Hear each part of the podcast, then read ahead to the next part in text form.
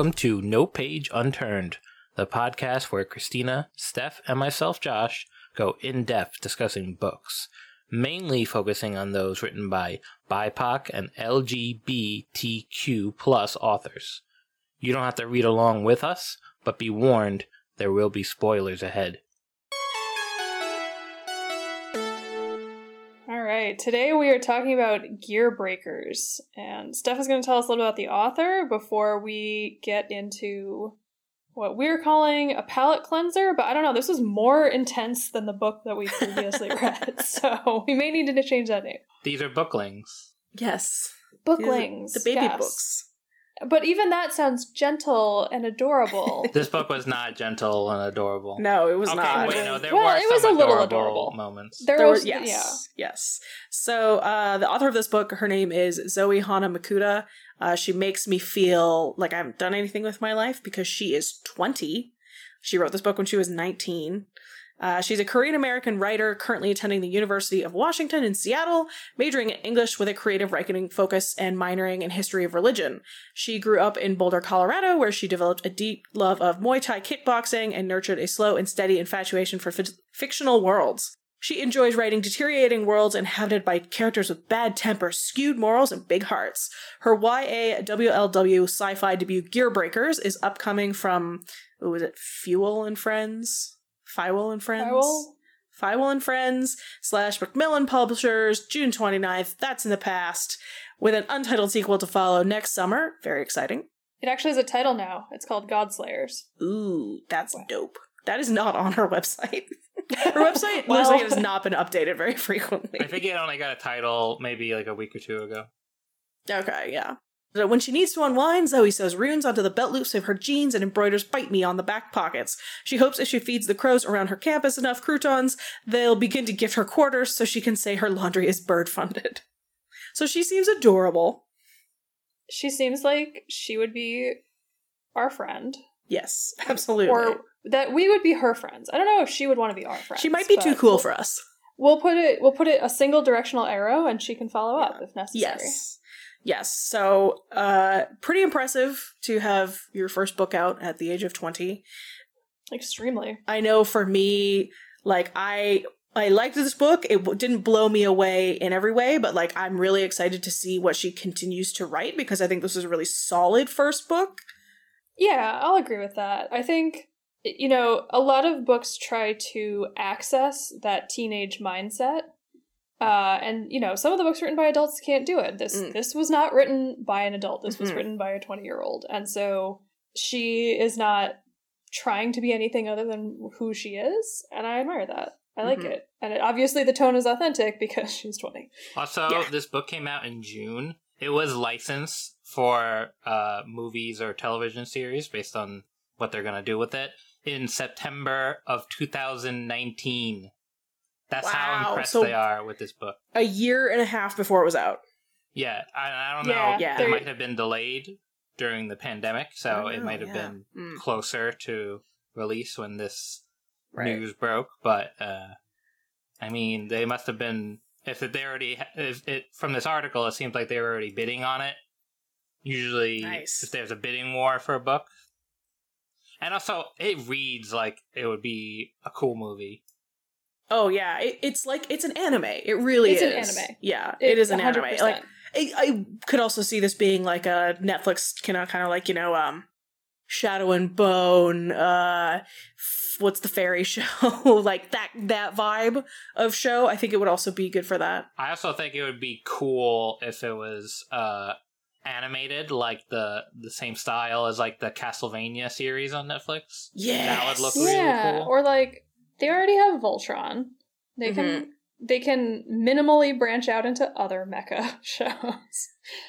Uh, yeah, I don't. I think that probably animation is the best bet for. I mean, Mm. I, an expert on this, it just seems really expensive to build a lot of the prototypes Yeah. like that they're talking about. Because this is about. Okay, so let's back up a little bit. This is about a world filled with giant mechas that are all in the service of this hideously oppressive empire. Think the Hunger Games. They exploit all the areas around them, and there are a select few who uh, get to benefit from all the resources. Um, and there's also a training facility that brings in the best of the best to become pilots for these mechas, and they're treated a little bit better, but they have to go stomp literally on the peasants. The- so. and and to do it they have to undergo extensive body modification that turns off their ability to feel pain um, unless they're in the mech and then they can feel pain. Uh, they get one of their eyes like permanently taken out and replaced with a bionic eye. Uh, they like it's it's like one of my favorite things about this book is like it's it's all it's very like body stuff. And uh she does a great great job describing kind of the the body stuff and it makes it feel very like physical and visceral Yeah, there's definitely a cost associated with piloting a mecha. Mhm. It's not just like, I'm the greatest pilot. Mm. It's like, hi, suffer. And then Yeah. we'll see.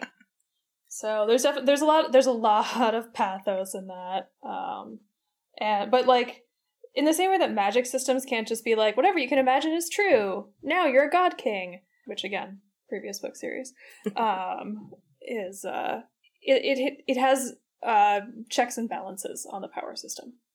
yeah so ultimately the the general plot of this book is uh this one girl sona she becomes a pilot but it turns out she hates Godolia, the evil empire, and she wants to bring it down.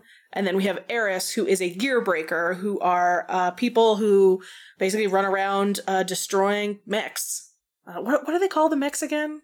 Wind ups. Windups, thank you. I was thinking saboteurs, but that's no, that's what the gear breakers are. They also call them deities a lot, but I think that's like more. Yeah, so that was one of the things that I wish had been expounded upon a lot more, but that's also due to my background in religious studies. So that's A on me, but B like there's a there's a strain in the book where like the like undereducated, underfed, like peasant class basically worships the mechs as gods. Um, and we didn't see a lot of that. Uh, everyone had an extreme contempt for it, Mhm. but it is something that could have been interesting uh, because most people don't associate deities with machines. Right. hmm Like you have, but it, it would have been an interesting development, right? Because like in East Asia, which is where some of the culture is coming from, you do have like carved representations of deities, and so how does that? I mean, like in the West too, but where is that coming from? Uh, where is that going in terms of veneration? We can stop talking about this now. I just think it's cool. Yeah, it Um, was it was referenced a lot, but it n- n- we never got a deep understanding or view of it beyond like Sona talking about how you know she she became a god and she didn't like it, and Yeah, she doesn't see herself as a god. yeah, And so we don't really get a sense of how this plays into the culture. The pr- the primary antagonist of this book is not Godolia. They're the secondary antagonist. The primary antagonist of the book is uh Sona, f- like her not being able to be accepted by the Gearbreakers. Mm. Like the like you could even call Milo the primary antagonist. Yeah, he sucks. The majority of the book, like its main conflict, is in uh Sona with the Gearbreakers, and like the beginning part with like Victoria and and uh, the rest of the other uh, pilots that Sona secretly has contempt for. It's a very small portion of the Mhm. book, and then you know the ending also involves them a very tiny bit. But the majority of the book is like Eris accepting Sona, and then Eris's team accepting Sona, and then the rest of the Gear Breakers, ex- excluding Milo and the other people that agree with Milo. Those are like the it's the primary conflict for most of the book. Like the the final like battle you could call it at the end. It's a very small portion of the book. Yeah. Yeah, yeah, actually, yeah. Yeah, that's a really good point. That could be depending on your opinion. It could be both positive and negative. I like I like the idea of a more person focused story for sure because you you have these interpersonal moments of you know relationships and drama so much drama um intercut you know with these huge epic fights. Like the fights are described really cool and well. So I like the idea of swapping between like people's interpersonal relationships and these big set pieces. It did make the middle of the book really sag though, I found. Like where you have Milo in particular is just like so anti Sona and it just goes on and on and on. And it's like, dude, like, we get it. It, it just it's a little it's a, it's a little fillery, I guess, if we're going like by almost like an anime vibe, right? Like it's very fillery in the middle, I found. It's just one of those animes where no one like has a sit down conversation with each other. Mm. It's it's an anime where everyone is yelling at the top of their lungs at all moments for any reason. Well, Yeah. yeah, that's like it's At like all. the uh communicate like it's so you know when you're watching an anime and it's like if you guys all these problems would be solved if you just communicated and Yeah. so often yeah. especially it, this this book is very shonen anime like Mm-hmm. in both positive and negative ways it's like if you just Yeah. communicated these problems would be solved but also it's hard for me to put my like everything Milo does is terrible, but also I can't. It's hard for me to put my mind into what uh, these people think of pilots. Like, Yeah, it it I f- it made the character of Milo kind of one dimensional. yeah, Yeah. Like his whole thing was like that. Uh, no, I love Eris and I need to protect her from you, and like that was kind of it. Yeah, a lot of them were a little I, w- I wouldn't say one dimensional. I'd say kind of tropey because like yes.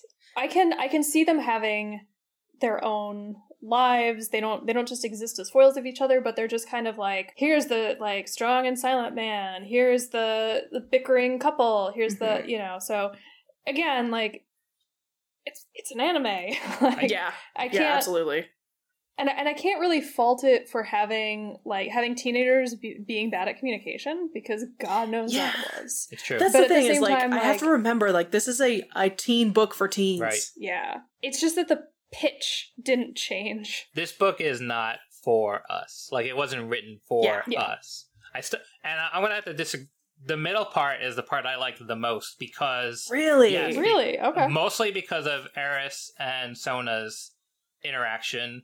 Because I So, feel like Sona. yeah, that I agree with. They they were great, Yeah. but like everything around them was just kind of dull. Sona explains it it later on that she had to adapt this style of speech when to uh not be like given away to Badlands. But in the beginning, when Sona is not with Eris, the way she talks is like very wordy and weird, and it doesn't sound like a real person to me. And then when she is with Eris, is when she finally starts talking like a real teenager Mm. like she's very i don't know how to describe it like edgar allan poe almost like the way she speaks She's a bit formal. She's very stiff. She's Mm. very like she doesn't talk about her emotions Mm. so much as like just like her grand plans. right and then when she's with eris to me is when she starts talking like a like a normal teenager and where she like Yeah. and also i i like the pain that she goes through about having to pilot again because Mm-hmm. she knows it's not and it's not because she's uh afraid of uh like dying or anything it's because she because she likes the way she feels when she pilots i like that Yeah, I thought a lot of the psychological beats made a lot of sense. So like Yeah. not trusting a pilot who just like shows up and says they're on your side makes sense.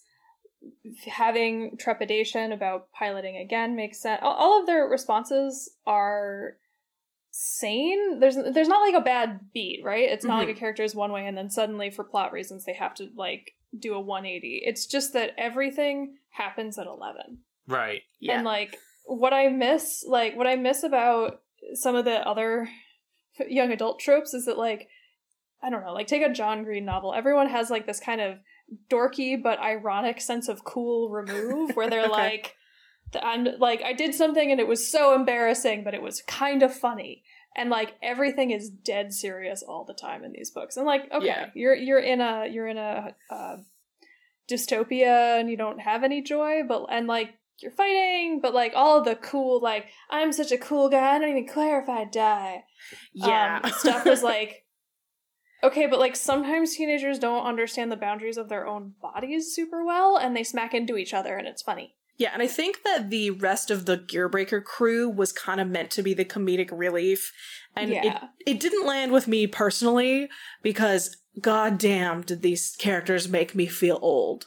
Cause like I get it, like I get it when you're 19, you know, the idea of like a an almost like feral gang of kids who get shit done. Like it seems really cool and edgy Yeah. and like it's very tropey found family but like as a 31 year old i was just like reading some of these scenes sometimes where like you know it's talking about how they're all running around the room screaming at each other basically and like it was just like oh just it is exhausting and it wasn't comedic relief it was just like oh my god can everybody just shut up please for a second Yeah, just stop yelling.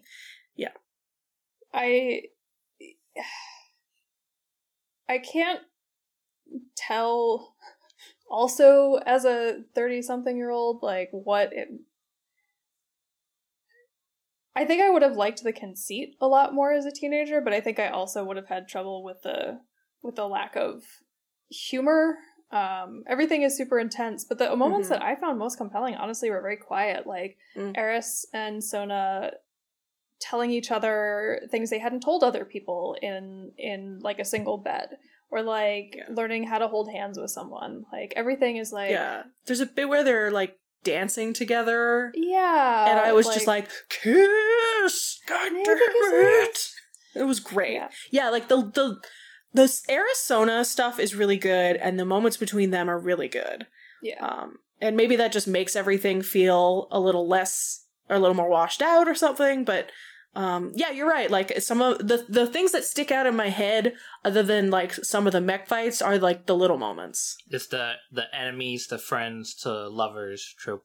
Yeah. It's like yeah, Yeah. eat it up. Yeah. Yum yum yum. Mm-hmm. Uh, I didn't find the crew annoying or I don't know how I, f- I don't know how I feel about the crew scenes. Like the negative that I took away from it is I have a really hard time picturing this world. Like there's Mhm. not a lot of description. Like are they in a? It's like I can't um, picture the building or Right. like I feel like the mechs are the best described. It's just it's just hard for me to picture the towns. There's there's trains, there's mechs. Even like when they go to the factory to get the wings, it like I feel like the the world needs to be uh fleshed out a little bit and like yeah the the landscape is like never described for the most part. Like i in my head everything just takes place on like a big open plain of grass. Because because apparently also this old fucking pickup truck of theirs has to be able to drive everywhere. It's like that might have been the most unrealistic part of this book that this old ass pickup truck of theirs is like four by fouring around half this i don't know country continent whatever it is. And like they're in a building. I like I imagine like almost like a like a tenant building in New York City when they talk about the the uh Eris's crew's building and the different rooms that Mhm. they live in, but then like parts of it are in a forest, and I'm like I don't I can't the Badlands like I could picture uh Godolia a lot more. Like I imagine Mhm. a shiny, very shiny city. But the, I feel like the Badlands, where most of the book takes place, uh, it's hard for me to like picture it. Yeah, because like the idea of the world and the almost like non-physical aspects of the world building are really good. Like I find it really interesting and I want to know more. I want to know more about, you know, these other kind of city empire states that are apparently out there somewhere. I want to know like is this meant to be our world because there's Korean used and thing, you know, is that just meant to be like a reference to our world? Um a couple of people mention like the uh like two hells and two and I think two heavens and like spirits and stuff. Like I want to know more about that. Um because yeah, I think like the concept of this world is really strong and really interesting. Um but we don't get a huge amount of fleshing out of it. I should say, on the macro scale, the landscape when they're like when they're in a small room, like that scene where Eris they first get back and Eris is taking a bath and they're in that small bathroom. Like every time, uh, or like Jenny's uh, place, her workshop, all of that is like described really well. Yeah. But I just can't like place those places in a building or a, a area of a map Mhm. or anything like that. Yeah, it's a little unclear. I I didn't really find that the biggest deal just because like I find no description a lot easier to deal with than bad description. Okay. Um so unless you're really good at describing scenery, like I don't really have the patience for land. In that, I have retained my teenage uh, opinions. It's like I don't care about the trees. Tell me about the swords. I mean, Um, fair, right? Like if if she was going to be good at describing one thing in the book, I think that she nailed it because she's great at describing the machines, um, you know, the bodies. She's uh like yeah, like I said before, like I love the description of the way Sona relates to her body Hmm. after she's been modified and like it's very yeah like the the opening kind of couple paragraphs of this book are really strong. Like you know the idea that she she you know what is it? I think the line is something along so like uh you know i wanted to scream the day i woke up and the heavens were bleeding. Like that's mm, yeah i love that. And like there's a bit where she just pops out her robotic eye. Like oh do you want this? Pop. Like i love thought it was that because it was yeah. gross as hell but like so I, I yeah like you- you're yeah so like those bits are done really really well and i guess if i were to choose i would certainly want that to be done uh better because ultimately like a lot of this book is about sona and her body Right.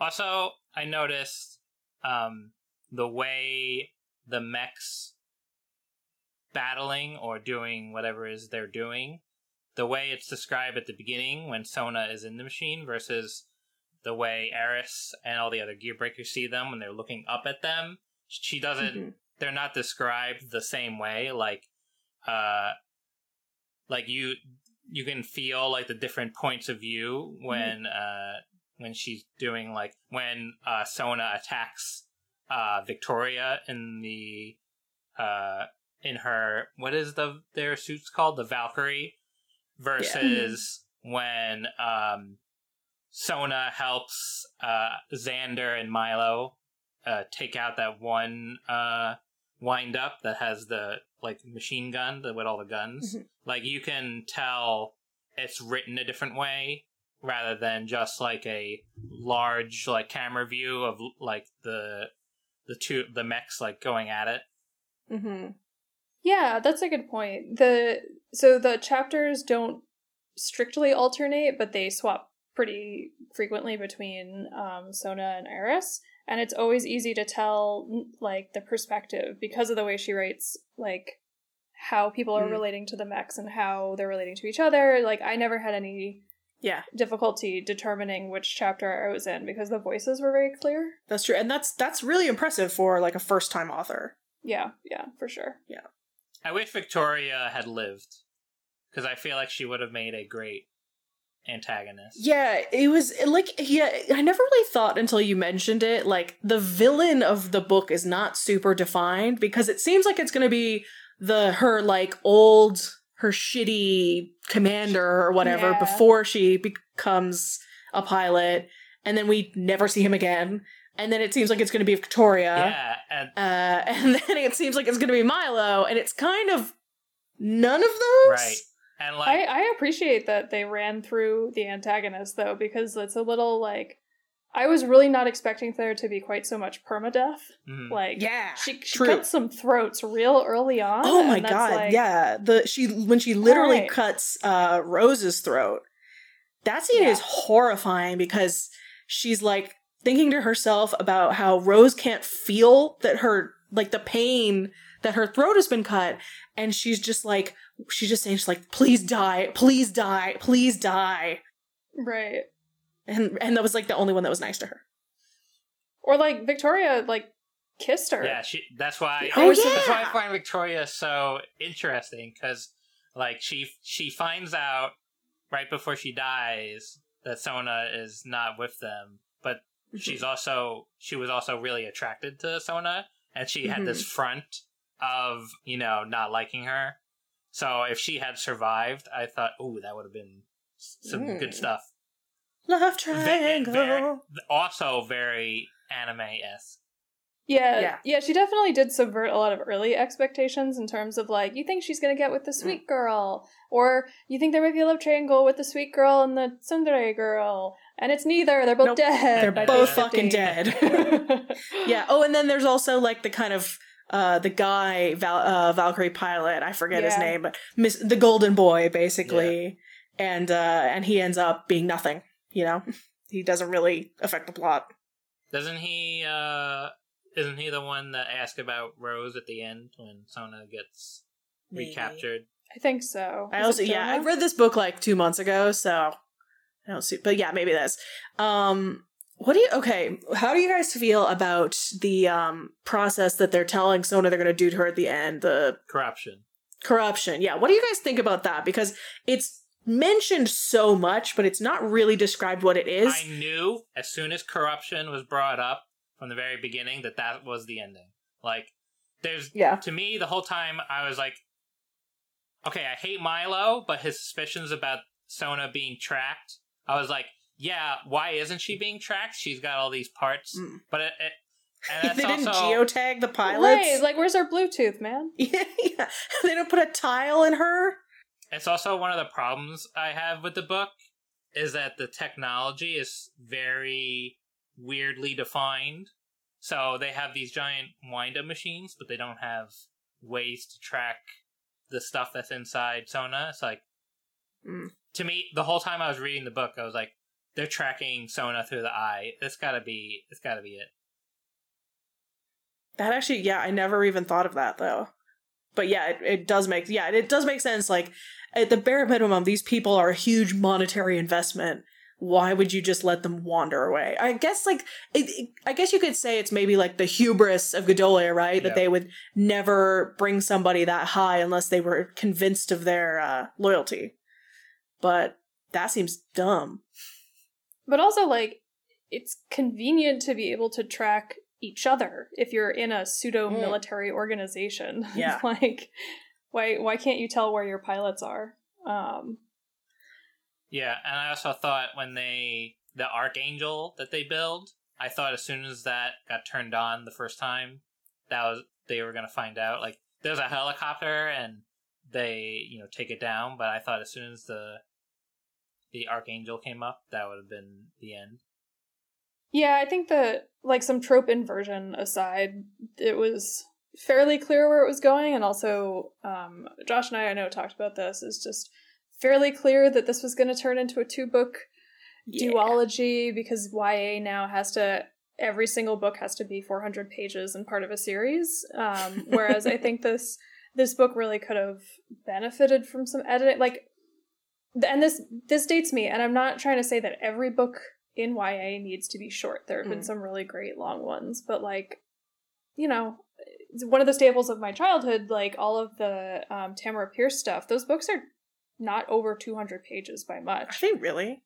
they're really short. Some Wow, of I the some of I the don't ones remember them that way. Yeah.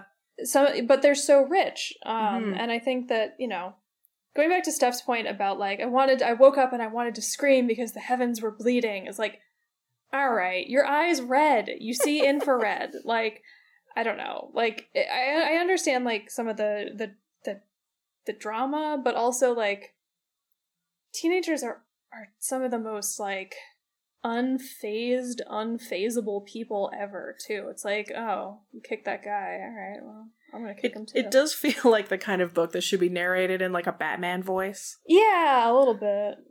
It's a- it's yeah, it's yeah. I think I like what you said. It it really everything is eleven. There's other, eh, eh, other than maybe those couple like nice quiet little scenes that we talked about, and those were some of the ones that stood out to us the mm-hmm. most. Yeah, mm-hmm. I feel like the author, in her newness, might be compensating, like being afraid that she can't hold attention with simplicity. It has to be everyone's screaming and everyone's really mad and threats and cool guys and mechas. Like, no, I don't need that. That's, Mhm. you know, like two girls kiss. yeah. I'm into they that should have kissed more. I wanted Yes. more kissing. Yeah, me too. Yeah. Considering that Eris wakes up having had like having like with another person in her bed having been part of a sexual relationship for some time this was a remarkably chaste book yeah, right. this was extremely slow burn like and, and it did make it, you know, fairly well worth it when they did smooch. But like, yeah. I could have done, I could have done with a little more. You know. Uh, or just like some ass grabbing Mm. also, like, it's funny if you read the uh, acknowledgments at the end of the book. She says that this book did not start out as a romance, Oh. and that I feel like to me that was the best part. Yeah. Yeah, I think that that writing had the most subtlety and depth to it. yeah Yeah. yeah i agree talking about the ending there is a like duality to the ending that makes me not like it in that Mhm. part of me that is invested in the characters doesn't like it because one i wanted more sona and eris and Yeah. uh because pr- like just because i predicted that sona would be corrupted at the end doesn't make it like predictable endings are not bad like so i feel like too many and this goes for just beyond books this goes for like tv shows movies that people sometimes game of thrones sometimes there's twists just for the sake of twists. Like there's nothing wrong with a predictable ending because that means you've done all the right things. You want Mhm. like it doesn't have to be you've an set it ending up. you didn't see coming. yeah yeah. Sometimes you're just percent agree. delivering what the reader's expectations are. But Sona being corrupted and uh based on the description of the next book is that Eris is gonna have to like try to get her back to the way she was. Win her back with the power of love. But that means from Milo's perspective, he was right. Mm. That's what he's gonna say in the next book. And that's me, the enjoyer of the story, being like, no, I don't want Milo to be right. I hate that guy. He- Yeah. He's gonna be like, Eris, I told you that she could be trusted. I like I can pi- already picture what he's gonna say when he finds out that Eris is captured and Sona is back with the academy. He's like, I told you so. And then it's like, shut up, Milo. But like um the I you could have and to me you could have ended this book with a um like more conclusive ending and still done the same thing in the beginning of the next book. Like comparing it to the first Mistborn book. The first Mistborn book has a very conclusive ending while also leaving it uh you know that it's open to more bad Right. things happening. Like there there's still conflict to be had. So Right. I, It's like when a when a TV show doesn't know if they're getting a second season, yeah yeah. And so they like they wrap things up and they they'll leave a few loose things, but nothing that doesn't detract from the story. But I don't know if that means the ending is bad or it's just that I'm so invested in Sona and Eris that I wish they had uh been together at the end. Mm. I mean, technically they are together at the end because they're both Yeah. captured, but I don't know. It's like a, it's like a, I don't know if it's me uh criticizing the ending or just uh wanting what I want. yeah. I'm I'm interested to see like how Escape from Godolia to Electric Boogaloo goes because like it's it'll be different than, you know, their escape in this book, but like how different is it going to be? Cuz Oh. they're probably going to have to steal another wind up to get out. See that that's the other problem I had with the ending. The ending makes me think the second book is going to be almost the same but different. Like it's the second book to me sounds like it'll be a remix of this book where now it's uh Sona not trusting Eris and Eris being like, "Oh, no, I have to get you back," but it's like almost like the relatively same conflict. Mhm. Yeah. Yeah, no, I agree with you. I think that probably will happen and that is a place where I would like some innovation. But Yeah. Yeah, I, hope so. I guess the problem that I had with the ending was also that the big reveal wasn't that there was some chip in Sona, which would have made total sense. Mhm. It was that the the leader of the Oh. rebellion Yeah, like the mentor character. the mentor was like you know basically like backroom compromising with Godolia to make it all work and like give the peasants hope, which first of all is a ludicrous strategy. Hmm. And second of all is like, okay. So that, you know, one of the interesting things about the Hunger Games was that they're trying they have teenagers trying to destroy and Mistborn actually, destroy an oppressive society, but then you have to look at the fact that teenagers don't know how to put together a more reasonable society. Right. and like I think the Hunger Games did a pretty good job of examining like what it means to be in the spotlight and how do you yeah. actually like live in a perpetual warfare state or deal with your status um or like how do you institute a new government it doesn't work very well It's hard. but you know this is just like oh everyone's evil so let's let's throw the entire government to jenny an insane person who likes to melt things it's a great model Who constantly tell says you're not allowed to die without my permission. that line was One review I read of the lot. book said, I like this book, but if I have to hear you do not have my permission to die one more time, I'm going to throw it across the room. yeah yeah the thing about catchphrases is they have to be earned Mm-hmm.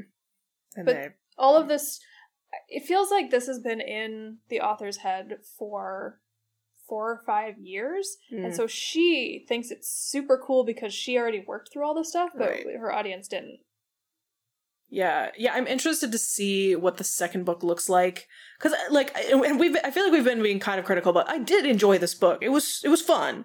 It was fun. It'll be a dope anime probably one day. Um, but like, I'm interested to see if once we get the second book, if when we're done it, we we look at them and we're like, okay, these both could have have been edited down and made into one book.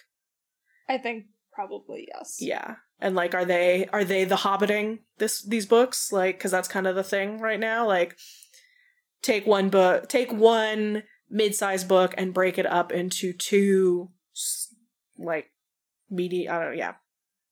Wait, We'll see. padded yeah I'm not sure what happens to Eris at the end. Does she escape? Because then the Zenith is asking Sona, uh, where is the Frostbringer? Oh, is she an event somewhere? I can't remember. i think She's She- around. she got out of the mech and then Mhm. like that that whole sequence also didn't make a ton of logical sense to me. I wonder if it couldn't have been I mean like this is this is all very easy to say and it's a bit unfair of me to put this on the author, but it's like wouldn't it have been better for them to just end the book when they were both trapped in the mech? They don't know how Mhm. they're going to get out. They're just in the city they destroyed and everyone around them for miles hates them like that would be a genuine cliffhanger as Mhm. opposed to like a contrived one where it's like now we're going to corrupt your brain except there's someone you love Yeah. so it won't work Because the the second book, uh, its summary that they have says Eris has been held prisoner since the attack on the capital city, Okay. which Okay, so almost she- killed her, and she begins to wish it had when she discovers Sona, the girl she loves, the girl she would tear down cities for, also survived, only to be captured and corrupted by the Zenith. But then I'm looking down at the book, and the Zenith is asking, "Where is the Frostbringer?" Okay. So they they find her in the interim, I guess. I guess. Yeah. I mean, she she scuttled around events like Batman before, so maybe she's an event. It's it's possible that the book could open on Eris being captured too, yeah which you know that's not a bad opening set piece. Oh, like yeah, no, it makes sense because Sona gets corrupted and then tells the Zenith where Eris is. Oh yeah, maybe that too Yeah. and they've already done so they the book went really hard right away so there's also i think part of what we're struggling with in terms of appreciating it is that not just the character interactions, but everything about the book went to 11. Like, Eris breaks down a mech, gets captured, and is tortured. Like, very terrifying, intense Mhm. torture Yeah. that she then has, like, very intense PTSD about, and, like, it's horrifying. And it's just not clear to me how much worse you can get from that point. It's just like one person wakes up and she hates her life so much she's gonna tear like she she is okay with the idea of genocide, and the other person is like, samesies, let's be in love now because I'm like bleeding. And I just, yeah, there's. It's also going to be interesting to see how the foundation of this romance Hmm. Will function if they succeed because it's like it's like the Shakespeare thing you either end with a wedding or everybody dead but like if they end with a wedding what's the foundation of their relationship Yeah. it's murder I mean, uh, f- foundation of relationship based on mutual hatred of something is extremely teen. it is that's fair I actually like the the Voxter reveal that he's involved. I remember that there was one or two sentences, I think earlier too, where I, I was like suspicious of him. So it wasn't totally out of left field, but it was also like, I think okay, that reveal I guess. should have happened earlier, and we given Hmm. more information about it. Like it, it to me, it like just my opinion. It doesn't have to make complete logical sense to be interesting, but it's Mhm. just such a throwaway line at the end that, Yeah, it got overshadowed by like Yeah. everything else. and maybe Yeah, totally. again, second book might detail that more. To me, like we talked about the small moments, like when like that are the best part of the book, and it's like um when Sona and is confiding with Eris about uh how many people she's killed, and Eris is like, but it's not that that makes you like a bad person. It's what you do with that afterwards that'll make you a bad person or not.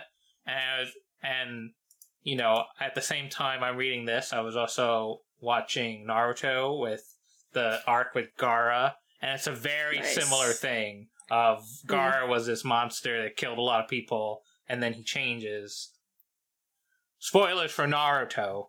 Yeah, sorry. So like early Naruto. You know, too. 2000, we're talking about 2004. For the, the, here. the Chunin exams. Uh, oh Um, no but like uh i don't know i this was a book when i was in college i had a very great uh creative writing instructor that you know we would write, do our she would give like a you know a prompt then we would do our writing and then in class we would read it and then it would be the first question is always what works like what are the good parts Mm. about this and then the second question is what doesn't work and it was always framed in like it wasn't like um this is bad it was Mhm. this is what didn't work for me as a reader and i feel like that's what we're doing we're in this Yeah. discussion we're not talking about oh this book is bad because i didn't think the No. book was bad no, I just, it's, it's, just fun. that i have some critic like you know some negative Yeah. criticism about it like i would say i want more mech fights like between two mechs Yeah, I think that's why the the middle kind of sagged for me is because like there's no mech fights. it's like ostensibly a book about mech fights. It's also like a, it's I I like that there was a balance. There's like also a lot of uh there's not a lot of mech on mech fights. Like I would like more of that, please. Um, but it's you know because you, you have the Gearbreakers running around, you know, Shadow of the Colossus singing Yeah. the um, Yeah. the mechs, which is fun too. But like, I want some mech on mech action. But like, my logical brain was like, why is you only thinking of building a mech to fight other mechs now? Like why? Like, they- well, I guess because they didn't they have a pilot they They had a before. monopoly, it, like, think. oh, we we all hate mechs. You would never Yeah. do this, and I was like, that doesn't to me that if you have the make mechs to fight mechs, it's like, oh, I don't want to become what I hate. I'm like, well, what you're doing isn't completely working. I'm sorry. I also never un- explain, and I, and I don't need to. right. But like, so Jenny and Eris have these incredibly super powered gloves that Mhm. like spit ice and magma enough to melt or uh, denature metal, and they it's just those two. It's Like, just those Why two. not arm your they're- whole gang of people with cool gloves? Why not each have an ice glove and a fire glove? Is it because you want to hog the cool nicknames to yourselves? Yes. They're teenagers, of course. Yeah, exactly. Yeah, but also it's- the gloves are cool. Those are very cool. They're also they're a little OP because they never seem to run out of batteries, but whatever. Or whatever the serum is that Yeah. also can't hurt them. Yeah. that was the moment I was actually waiting for was like a big reveal that Eris and I will bet you five dollars it shows up in the next book. Um that Eris so the the serum in the gloves that destroys metal is also tagged to their DNA so it can't hurt them specifically. It can just hurt other humans. And I was waiting for the moment where Eris was like, I made it so I could shoot you and not hurt you because I trust you so much. I love you. Um it's coming. Yeah actually, Um, that which yeah. I shouldn't I shouldn't use that voice. I also enjoyed these and also these aren't for me. These are for Yeah. Teenagers and people who have like I have also read so much YA that part of the predictability is just because I've Yeah. been immersed in it for like 10 fucking years. yeah, and it's it's also like for young, uh, like queer women of color who basically never get to see themselves as protagonists Right. in books. Like that's awesome, and I I hope that this like kickstarts a whole bunch of young Asian women or of color like into writing their own badass mech fight books because uh, the world can always use more mech fight books. Yes. 100% agree. And also more uh, women loving women books in general. Yeah. I want I want all of those things. And I think it'll be interesting to hold in tension the fact that like I do want those things, but I also don't want to give a pass to things just because I want to see them. Right. It it feels very much like the the happiest season um like double bind. So like the happiest season was that movie, it's like a lesbian Christmas movie finally and like Oh, you yeah. feel like you have to watch it and support it because you want more stuff like Mm. it but also i don't agree with most of the character decisions or the narrative decisions and also aubrey plaza was the hottest thing in that movie. So like you know it you don't want to give there should be spaces and i just like if whether or not this book succeeds or fails and it, it's clear that it's succeeded. Like someone already Yeah. bought the rights. Like Yeah. it's a successful book and i'm very happy about that. Hmm but like any criticism of it or like adoration of it should not say anything about like whether or not these things are valid because they're Right. absolutely valid. And uh, I don't read a lot of YA, and I've definitely read worse YA books than this. It's not. Oh yeah. Yeah. Oh yeah. Yeah. This is Some still are good awful. YA. Yeah, and like especially again like for a first novel, like I really hope she keeps writing because there are so many good little seeds in here Right. where I'm like, yeah, in 10 years you're going to be writing banger books.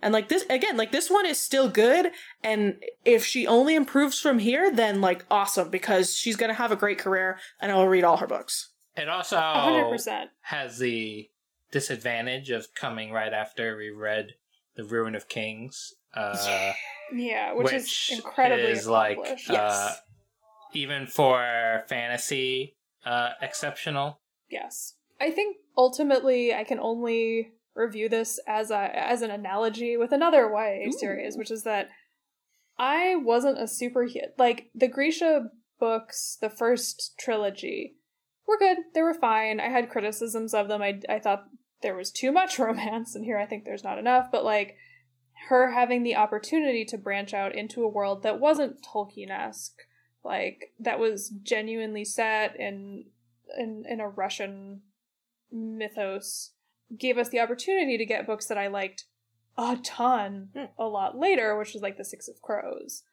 Um, and those books show a definite progression. So like, yeah, totally agree with Steph. This is this is a good first book. Yeah, totally. Solid debut. What book is that? Oh, the first Shadow and Bone books. Um, uh, first one, Shadow and Bone. It, it all of them got turned into the series on Netflix now. Um, No, did you the- mention Six really- of Crows? oh, the Six of Crows is like the first time I saw like a heist, like a magical heist, especially in YA, and I was like, oh my god, it's Ocean's Eleven with magic. Everyone's hot. Did you like Six of Crows? I really liked it. Okay. Um, I I did not.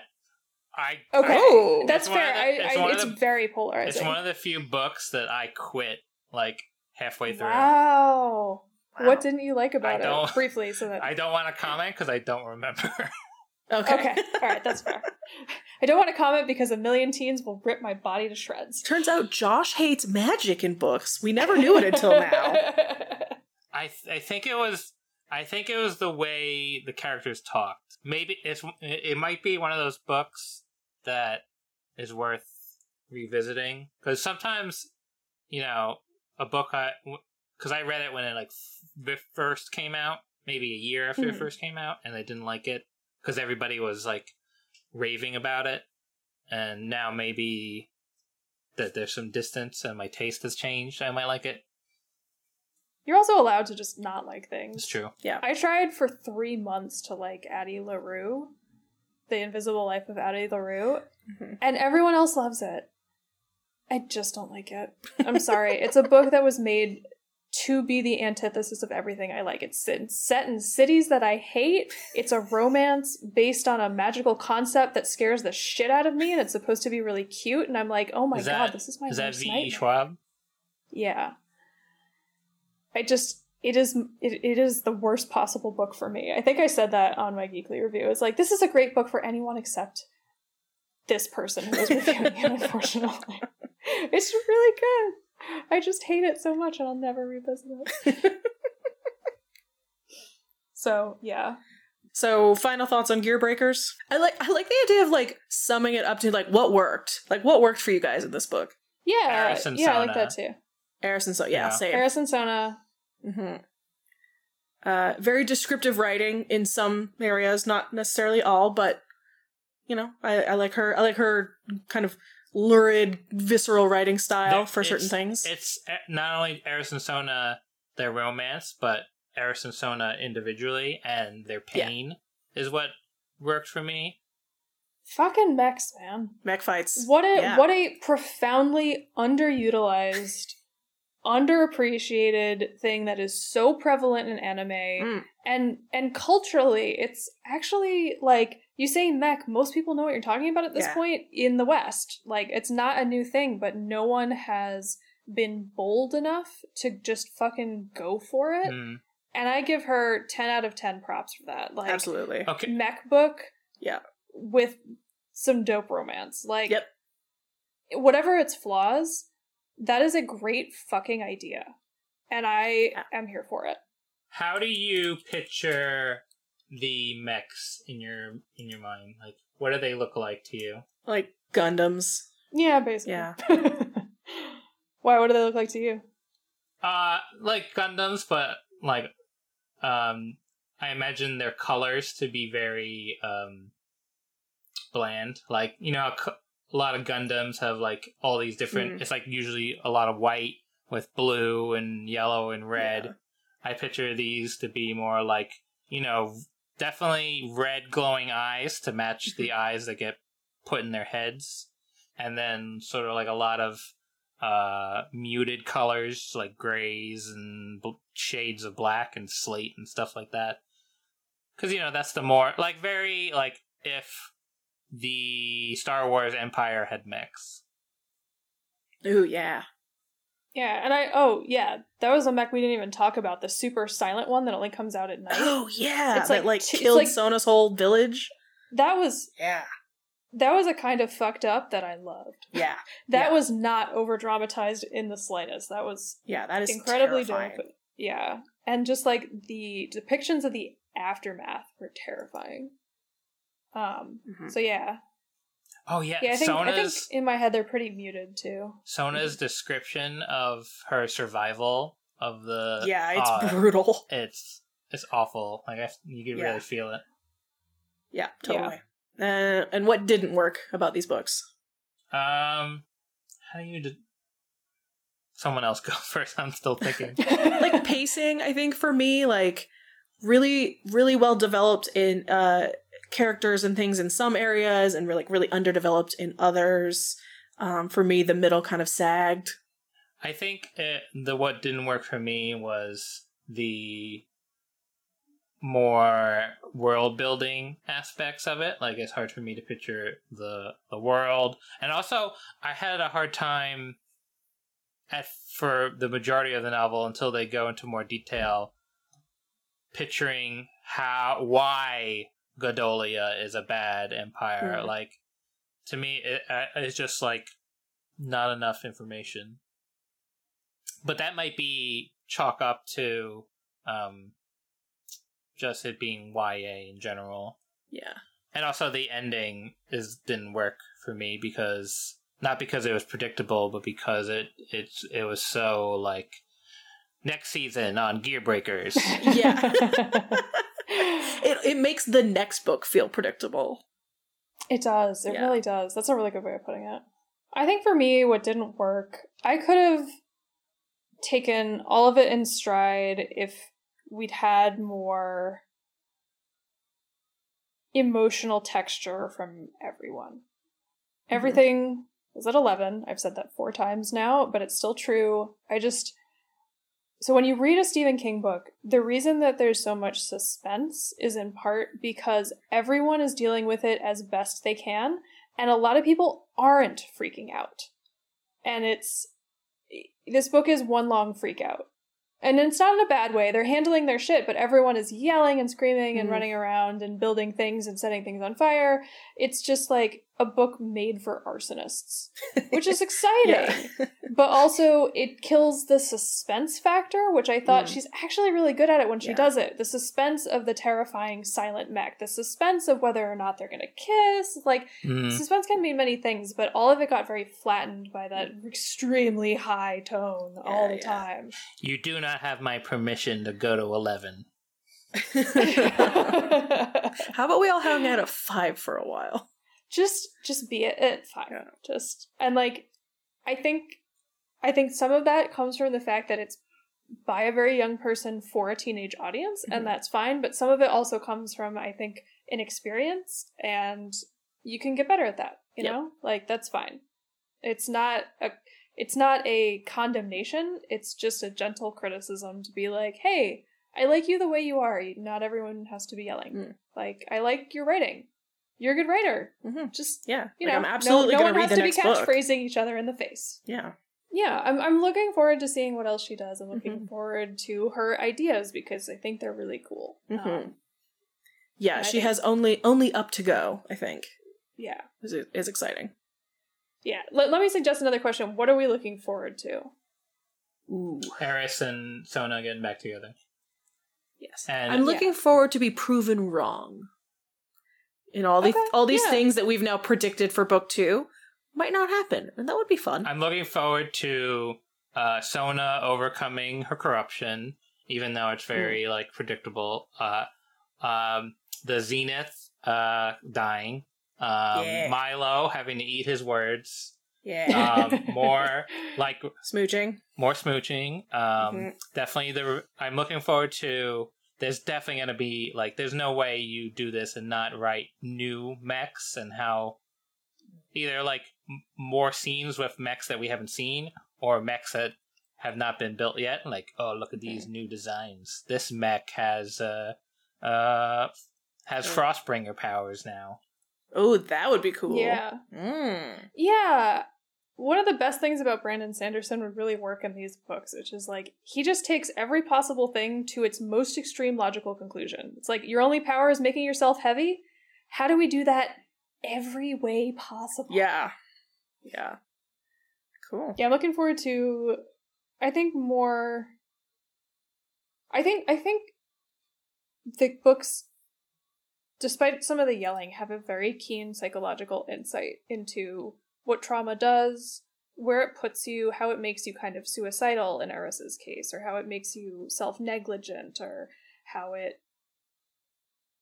a lot of the ways that you stop working or you work incorrectly. And so I'm looking forward to seeing how she explores that Mm-hmm. because I think she'd be good at it. Yeah. Yeah. Cool. Yeah. Uh, what what are we reading? Uh, I am reading The Pariah by Anthony Ryan. Uh, it comes out, it'll probably be out by the time this comes out, but it comes out August 24th.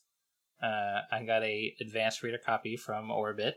Um, it is a fantasy ass fantasy book. Like, uh, I've on, I'm, like I'm only on like the first chapter. Like I literally just started it, and uh, like you know, everybody has like fantasy ass fantasy names, like the, and sometimes, and it's like, uh, sometimes I like that.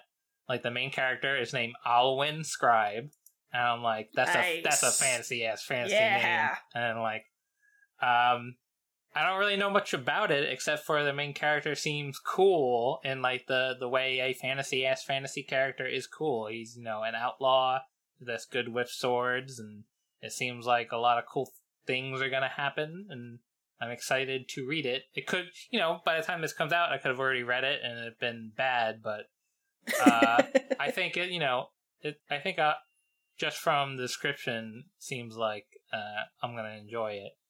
I trust See? Anthony Ryan. He's pretty solid. Fingers crossed. Also, it's like not it's not connected to his uh his previous more famous series that for those that don't know, Anthony Ryan also wrote Blood Song, which like is one of my favorite books, like favorite fantasy books ever. And the sequels to that book are I wouldn't say they're bad, but they're severely disappointing. Like you could read Blood Song, the first book, and just read that. It's like it's almost like Dune. Like I know people have different opinions about the sequels of Dune, but you could read the first Dune book and not read the others. The sequel to Bl- sequel to Blood Songs, in my opinion, are it's not that they're bad. It just it goes in a direction that is very unsatisfying. But the first book, Blood Song is like one of my favorite fantasy books ever. So since this is completely separate from that, I'm hoping for good things. Christina, what are you reading? Um, so right now I am just starting The Death of Jane Lawrence, which is also an arc, so hopefully it'll be out by the time this comes out, or hopefully this will be out by the time the book is published. Um, it's supposed to be kind of gothic. I like it a lot so far, but I'm also only on page like 20, so it seems like the main character um has some social or neurological like incompatibilities with her time because she had set in like a Victorian era and she's like trying to manage as best she can when she knows she's very different from everyone around her. So I think that'll be a very cool addition because the gothic the gothic can also involve a lot of 11 screaming Yeah. just so shrill fainting all the time but this this uh character seems like she's going to keep her cool pretty much no matter what so pretty chill with blood so far so that's Okay. that's a good start what about you steph Uh, so I I finished reading the Seven Visitations of Sidney Burgess, which was um an advanced reader copy that we got. It was awesome. I loved it. It's creepy as hell. Um, I know we've talked about the twisted ones before. I think if you liked the twisted ones, you would like the Seven Visitations of Sidney Burgess. It is super. Yeah, It's super alright. creepy. It's um, it goes in a direction I didn't expect, but in in a great way, in a super interesting way. And uh, the ending, like I was just like, what is going to happen? um, so that was great. Um, and now I'm reading Blackwater Sister by Zen Cho, and it's Oh, pretty I interesting love so Zen far. Cho. really good Yeah. Yeah, it's um it's pretty good so far. I'm about a third of the way through that. And uh, mostly it really makes me want to go to Malaysia. But um yeah, great book so far. So enjoying that as well. Nice all right steph where can people find you You can find me wherever the internet is sold at Steph O. Kingston. where are you josh You can find me at four or five wits on all social media, and you can read my reviews on geeklyinc.com. You can also read my interviews at geeklyinc.com. You can find me on Twitter at OLaddieGirl. Thank you for listening to No Page Unturned, part of the Geekly Inc. podcast family. If you like the show, please show us some love with a rating and review on your favorite podcast app. You can follow us on Twitter and Instagram at No Page Podcast. The show is edited by me, Steph Kingston. Our amazing theme music is by Bad Sparrow, and you can check them out at Bad Sparrow Music. And our cover art is by Chango Chamango, who you can check out on Instagram and Twitter at Chango Chamango.